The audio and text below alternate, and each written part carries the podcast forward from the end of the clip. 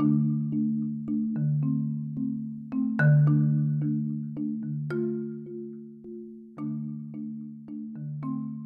to Becoming of a Scientist, a series of podcasts by Mech and Flow, where we take a peek into the life of the world's greatest pioneers and understand their journey from a simpleton to being the greatest minds to walk on the planet. Today, in the second episode of Becoming Franklin, we will get to know about the life of Rosalind Franklin, who was popularly known as the Dark Lady of DNA. We will talk about her life which is nothing short of an intense thriller movie. We will walk you through what discoveries she made in the field of chemistry and biology, and also how her many contributions were unrecognized. It is sure to turn some heads, and it will turn yours too. Before that, a brief introduction to Mech and who we are. Mech and Flow is a team of young enthusiasts proficient in the core and basics of mechanical engineering, who wants to contribute to helping each other grow in this field in every way possible. As a means of inspiring young minds, this podcast provides a series of experiences of the most brilliant minds who overcame obstacles in the field of science. I am Suraj Nair from Mech and Flow, your host for this podcast. Today we have with us two distinct people from different walks of life who, have, who are contributing to the society in different ways.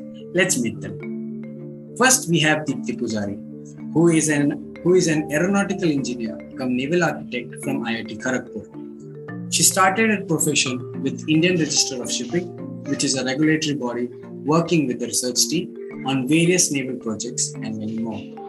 Currently, she is working as a decarbonization specialist with Maersk Line Fleet. Hi Deepti, it's such a pleasure to have you with us. Now, today is a Women's Day, so I would like to hear what are your thoughts and can you share some feelings on Women's Day and what it means to you? So, yeah, thank you, Suraj, for that introduction. So, first of all, wishing all the women out there a happy International Women's Day. So, now talking about uh, progress of women, all I can think of is uh, back in time in 18th and 19th century when women were struggling and fighting for their rights, right? And I look back at the previous decade where I can see women in all fields doing all kind of stuff, flying fi- fighter jets, you know, becoming the CEOs of companies, chairing uh, bigger organizations. Also on, you know, petrol stations, you can see women these days.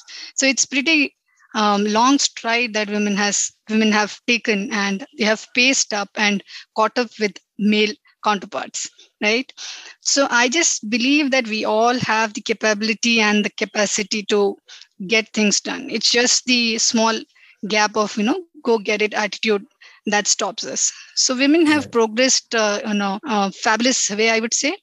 And i'm really proud of how things have turned out and how uh, female are making mark in every field be it social political or economical. Yeah. Rightly said Deepti, rightly said also, we have with us another, another guest, uh, Saili Davle. She is currently working as an intern at Dr. D.Y. Patil Medical College, Pune. Also, she is a head coach in GSC, which is an organization that transforms women's lives. She also has a creative side to her. Hi, Saili. It's such a delight to have you with us. So, can you tell me a bit about and our audience a bit about what GSC is, what it does, and how it is changing women's life, and also what does Women's Day mean to you? Yeah, sure. So, thank you so much, Suraj. So definitely, uh, women's have made them capable in each and every field. What I think, and as Dipti said just now, she may be a housemaker or scientist, artist, CA, doctor, etc also we women had sowed our seeds in different fields like education business relationships knowledge etc so deep that now the results are coming up in the form of fruitful fruits and beautiful flowers what i think. Isn't it dipti? Yes totally agree. Yeah. So um, even GSC is one of the organization where uh, we say that women can transform the nation like and GSC, what we help from the uh, right from pregnancy and so on. So this is how all we work together in GSC. And I'm proud that I'm a lead coach uh, of GSC from past two years. And definitely, like what I must say that where there is a woman, there is a magic. So this is all for me.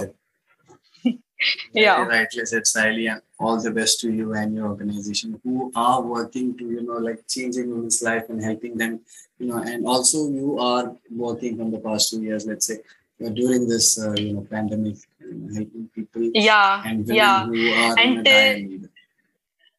Yeah, until today, almost more than 40,000 plus women have uh, attended our workshops and all. And Wow.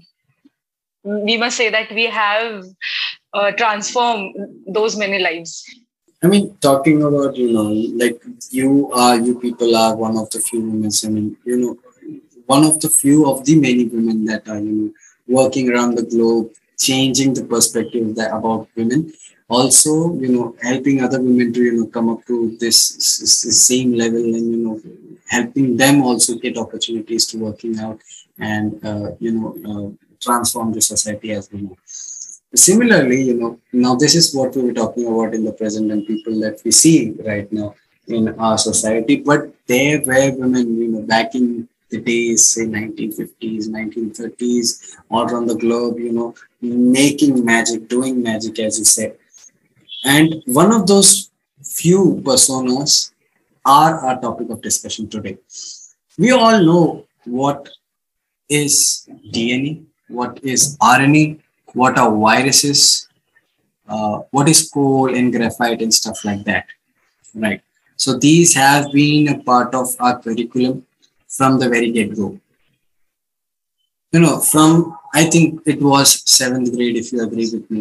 It was, I, I guess, it was around seventh or eighth grade that we started studying about what DNA is, what the structure of DNA is, and you know how it works. Also, we learned about what coal is, graphite, and the ton lot of uses of these particular items.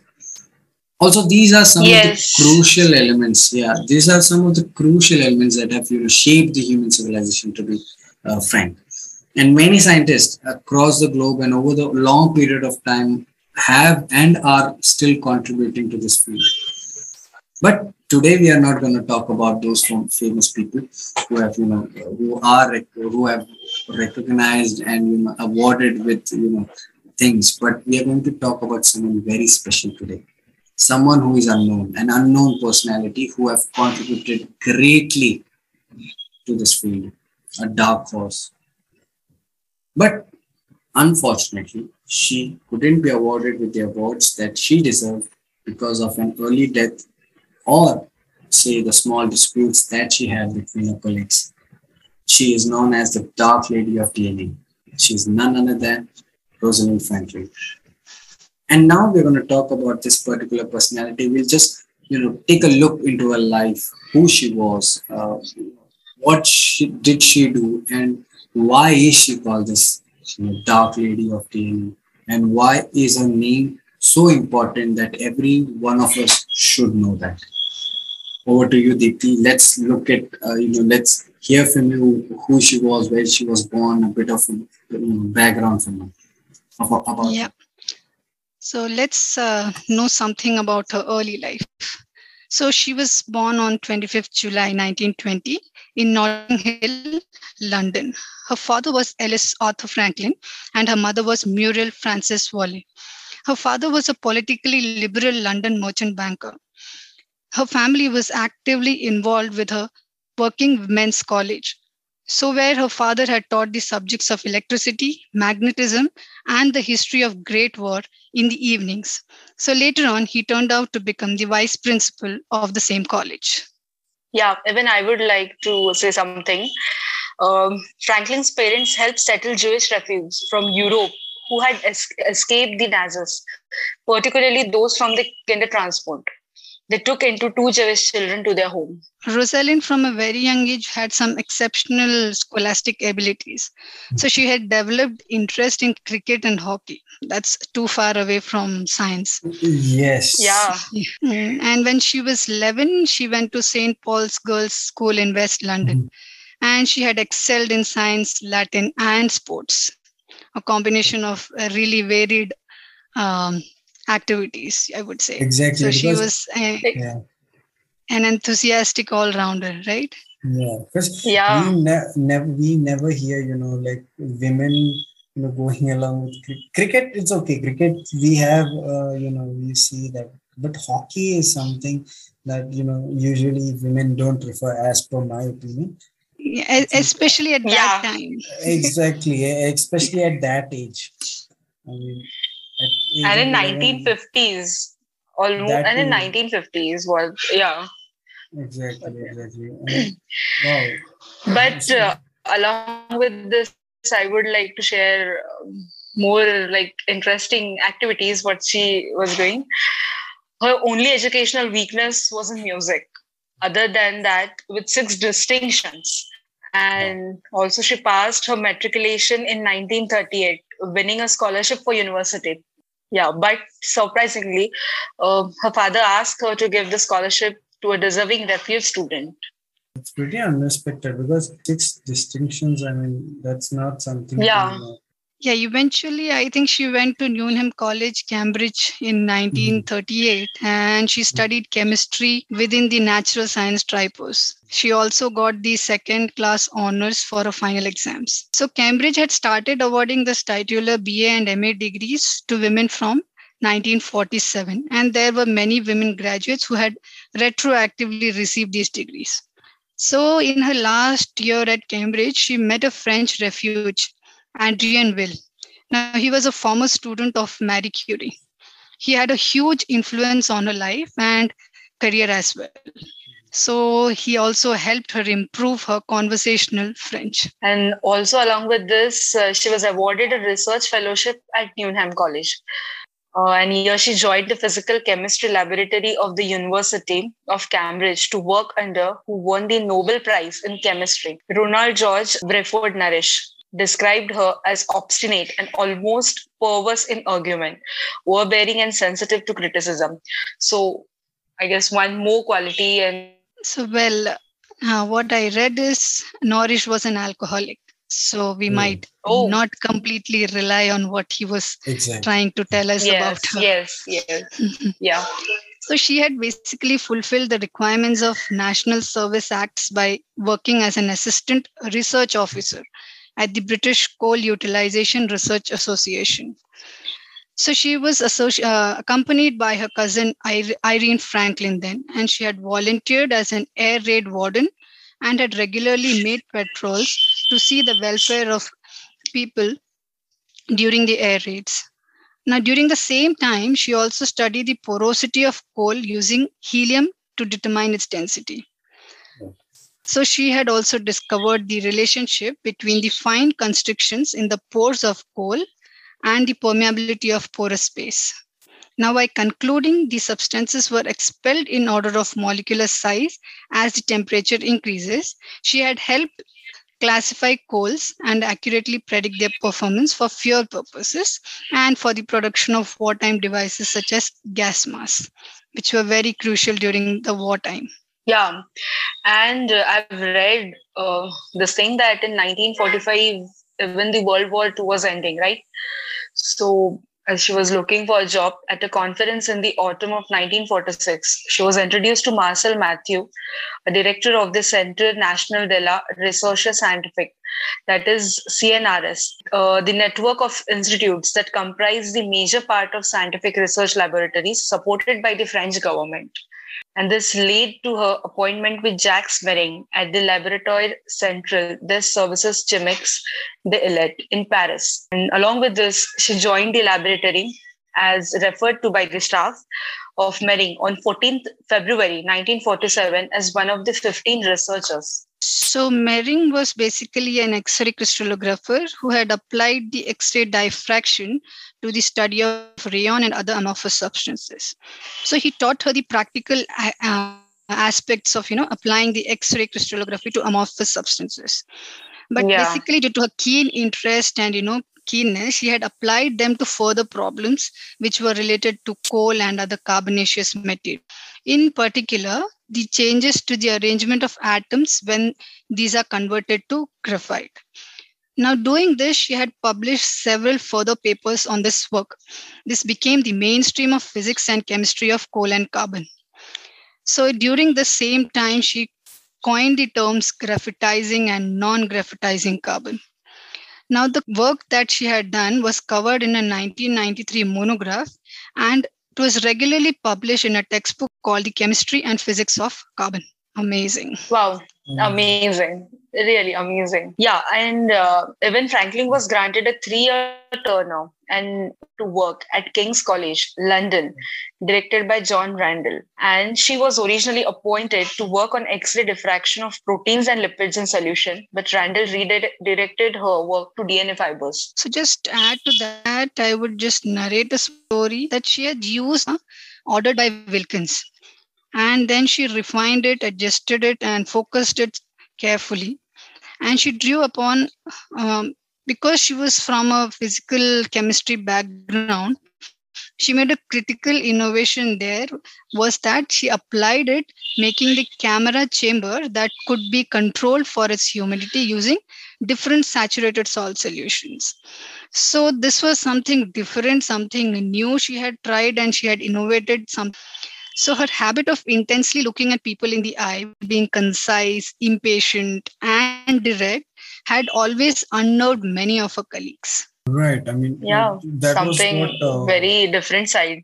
So, as we were talking about her, you know, as uh, Ronald Norrish also had mentioned, like she had a kind of crude behavior, a kind of crude personality in which she was, you know, very persuasive in her arguments and, you know, a bit overbearing type i mean that kind of uh, you know personality can be you know recognized here i think given yes. the time and the surroundings i maybe that could also be an exactly. you know contributed to the kind of attitude she had yeah but uh, she immediately discovered that the dna sample could exist in two forms one is like relative humidity higher than 75%, and the DNA fiber becomes long and thin. When it was drier, it became short and fat. So this was discovered by her, and she originally referred to the former as wet and the latter as crystalline. She she she totally was a committed person, but to experimental data, she was sternly against the theoretical or model building. And hmm. what she said was, we are not going to speculate. We are going to wait. We are going to let the spots on this photograph tell us what the DNA structure is. So she did not want to rely on any modeling or any theory, but then wait and watch what exactly proves from the photograph as the structure of DNA. Right. right? Yeah, quite practical approach. Right. We must say. Yeah. So by January 1953, she reconciled her conflicting data, concluding that both DNA forms had two helices and had she had started to write a series of three draft manuscripts, wow. two of which included a double helical DNA backbone. Yes, three manuscripts. Kudos to her and uh, even Franklin's Birkbeck colleague, Aaron Klug, designed this paper to complement the first article he had written in 1968, defending Franklin's significant contribution to DNA structure. And he had written this first article in response to the incomplete picture of Franklin's work depicted in James Watson 1968 memoir, The Double Helix. So, one of the most oh critical and overlooked moments in DNA research was how and when Franklin realized and considered that bDNA was a double helical molecule. So, when Klug had first examined Franklin's document after her death, he hmm. initially came to an impression that Franklin was not convinced of the double helical nature until the knowledge of Cambridge model. But later on, it was discovered that the original draft of the manuscript, which was dated 17th March 1953, from which it became clear that Franklin had already resolved the correct structure. So unfortunate. Yeah. And even she continued to explore another major nucleic acid, that is RNA, a molecule equally to uh, equally central to life as DNA. And she again used your X-ray crystallography to study the structure of uh, TMV, that is tobacco mosaic virus, which was an which is an RNA virus Her meeting with Aaron Klug in early 1954 led to long-standing and successful collaboration, what we can say. Hmm. So I have another incident here to quote to you guys. So Franklin also had a research assistant, James Watt, which, who was subsidized by the National Coal Board and was now the leader of ARC group at Birkbeck. So the Birkbeck team members continued to work on RNA viruses affecting several plants, which included the potato, turnip, tomato, and pea. So in 1955, the team was joined by an American postdoctoral student, Donald Caspar. He worked on the precise location of RNA molecules in TMV. So in 1956, he and Franklin published individual but complementary papers in March 10th issue of Nature. So in which they showed that RNA in TMV is wound along the inner surface of hollow virus. Caspar was not an enthusiastic writer, and Franklin had to write the entire manuscript for him. Can you believe that? So her research grant from ARC expired at the end of 1957, and she was never given the full salary that was proposed by Birkbeck. So just to compensate that, after Bernal requested ARC chairman Lord Rothschild, she was given a year of extension ending in March 1958. Yeah, so another incident which I remember here after World War II was to be held in Brussels in 1958. Mm-hmm. Franklin was invited to make a five foot high model of TMV, that is tobacco mosaic virus, which was an RNA virus, which started in 1957. Her materials included table tennis balls and plastic bicycle handlebars, grips, so on. So the Brussels World's Fair with an exhibit of her virus model at the International Science Pavilion opened on 17th April, but unfortunately one day after she died. Everything was published or missed the opportunity. the world. Yeah, after she died. So yeah, here we know of poliovirus, right? So there's some interesting fact around poliovirus which relates to Franklin. Now she had hmm. visited the University of California, Berkeley, where her colleagues had suggested her group research the poliovirus. So now with her group, Franklin then commenced deciphering the structure of poliovirus while it was in a crystalline state. After Franklin's death, Klug succeeded her as a group leader, and he and Finch and Holmes continued researching the structure of poliovirus. So they eventually succeeded in obtaining extremely detailed X ray images of the virus. So she laid the foundation, and Klug built on it.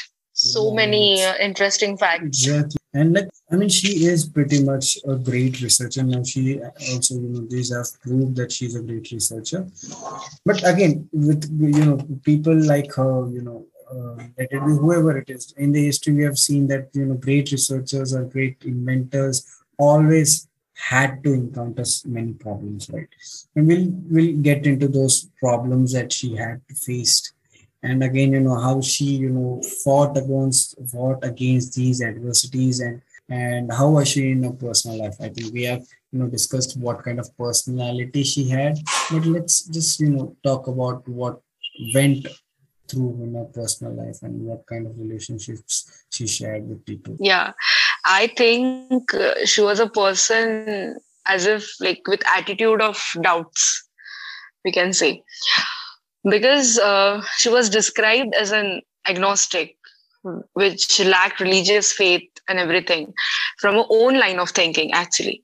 And she developed her skepticism that is attitude of doubt as a young child a young child. Along with this she refused to believe in the existence of god and later made her position clear based on the, her scientific experience which we have seen till now that her approach was totally practical approach. I would say although agnostic and she lacked faith she never abandoned jewish tradition.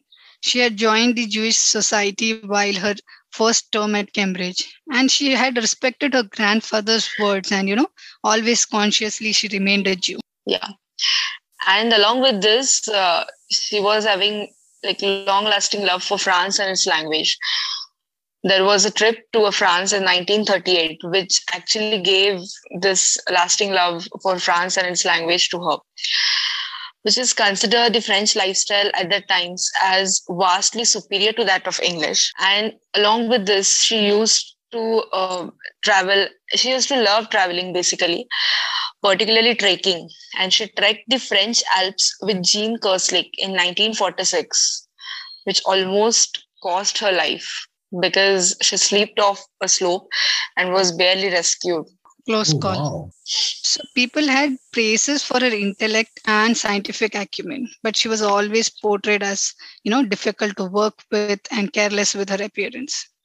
Interesting fact, Hated called Rosie as her aunt was named Rosie and asked everyone else to call her Rosalind. Oh, so actually her name was Rosie. Became yeah, bit of a stubborn kid. Along with this, uh, she did not seem to have an intimate relationship with anyone and always kept her deepest personal feelings to herself. And she avoided close friendship with the opposite sex, which had some invitations, but none work out. Right. So, somewhere in mid 1956, so the tragedy struck here. Franklin first began to suspect a health problem. She had difficulty, you know, zipping her skirt, and her stomach was always bulged as if she was pregnant. And this scenario, this situation was marked as urgent, and an operation was carried out on 4th September, which revealed that she had two tumors in her abdomen. So they were all visitors, friends, family, but she still resisted from staying with her parents because she couldn't handle her mother's uncontrollable grief and crying, which upset her too much. Treatment, but she continued to work and her continue and her group continued to produce results. Like seven papers in 1956 and six more in 1957. So I think this is what is consistency we can say isn't it? As tragedy was going on. So at the end of the 1957, Franklin again fell ill and she was admitted to the Royal Marsden Hospital, where she made her will. Her colleague Aaron Clark, the principal beneficiary, who would receive 3,000 pounds and her Austin car. Of her other friends, that is Mair Livingstone, would get 2,000 pounds, Annie Piper 1,000 pounds, and Nurse Miss Griffith 250 pounds. The remainder of the estate was to be used for charities. So being stubborn but social, we can say. A good soul. Yeah. So even after going through all this, she returned to work in January 1958 and also got promoted to being a research associate in biophysics on 25th February. Unfortunately, she fell ill again on 30th March and 16th April 1958. She died in Chelsea, London, out of bronchopneumonia, secondary carcinomatosis, and ovarian cancer. Yeah, and I guess even her family history was like cancer was a genetic in her family. This was a family history. Along with this, um, so many after so many years uh, exposed to X-ray radiations sometimes considered to be possible factor in her illness what we can see. And especially gynecological cancer is known to be disproportionately high among ashkenazi jews.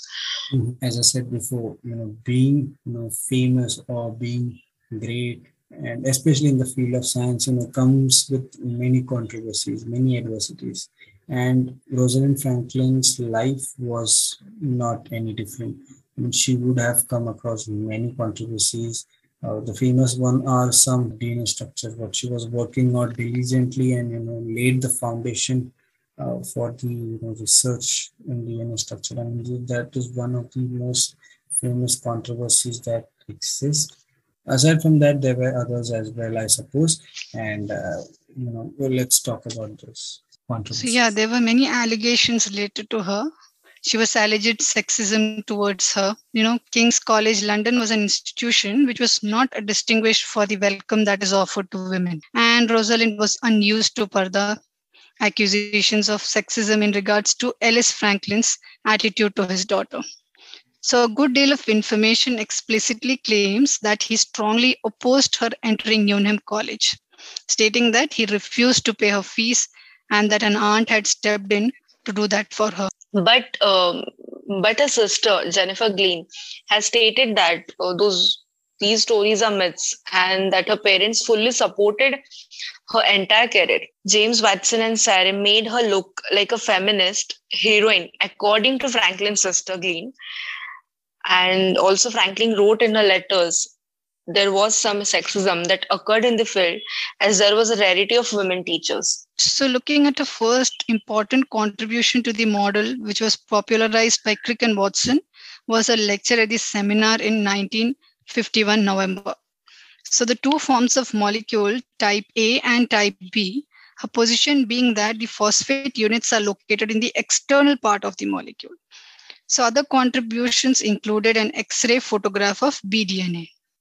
So another controversy here was that in Sayre's biography of Franklin, it contains a story alleging that the photograph 51, which was in question, was shown to Watson by Wilkins without Franklin's permission.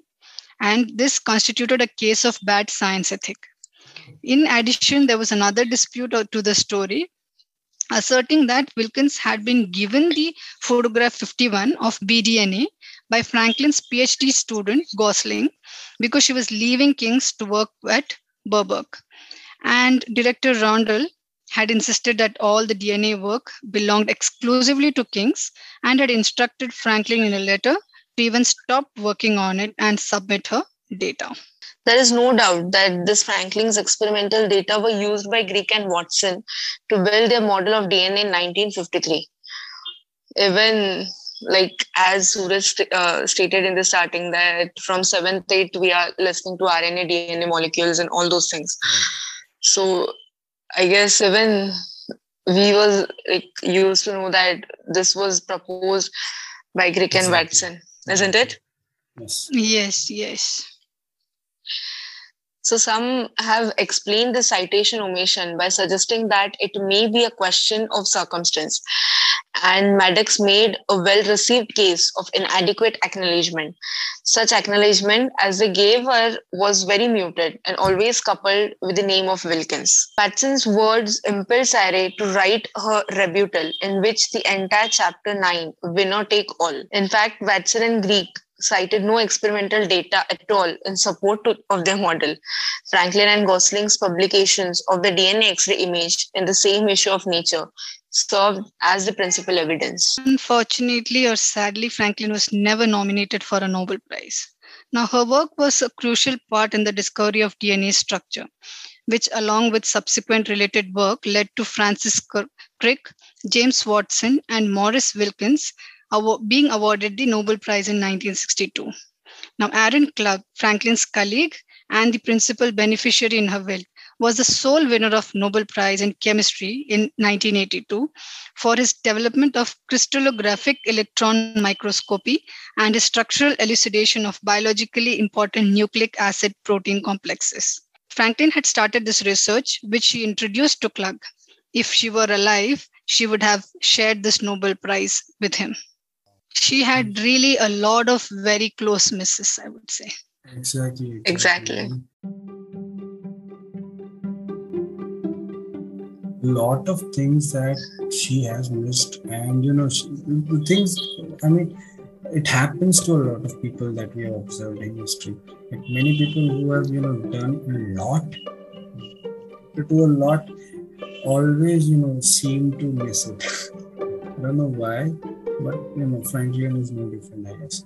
I mean, she had worked so much on the structure. I mean, even I can't believe that you the Francis Crick and James Watson model that we all learned in our while we were doing school. I mean, these this was actually led by Rosalind Franklin, and this name is like it's not even that famous. I mean, it should have been you know agree with that. Absolutely. So, to summarize what Rosalind Franklin was, she was a very passionate woman. Franklin worked hard and played hard, we must say. Again, she was an avid hiker, a great traveler. I mean, we looked at some of her experiences, a close call that she had with, you know, you know, being a very outsy person.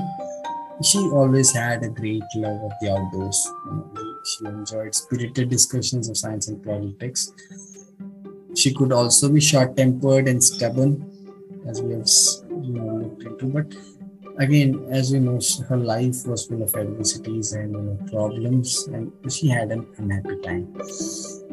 You know, clashing person, her clashing personality, you know, uh, caused many misunderstandings with the colleagues, like between Wilkins and Wilkins was one of the colleagues that she always had, you know, she could always find herself having a friction with. And Franklin's contribution was not acknowledged, what not acknowledged. But after death, Francis Crick, she made sure that her contribution was brought to the limelight. You know, he said that her contribution had been very critical for the research and DNA. And during the next few years, she did some of the best and the most important work of her life. You know, even when she was brink of her life, she you know traveled the world talking about coal, virus structures, DNA structures, and but just as her career was peaking, it was cut tragically short when she died of ovarian cancer at the age of 37. Having said that, we yeah. have come to the end of our podcast. I thank Deepti Pujari and Saili Davle for taking out time to being with us and you know being part of this podcast. We thank you on the behalf of the whole team of Make and Flow. And I also thank our team members, Shalmali, Abhishek, Ramesh, and Anand for making this podcast possible. This was the second episode of the series Becoming of a Scientist. This is Flow signing off. See you next time. Thank you.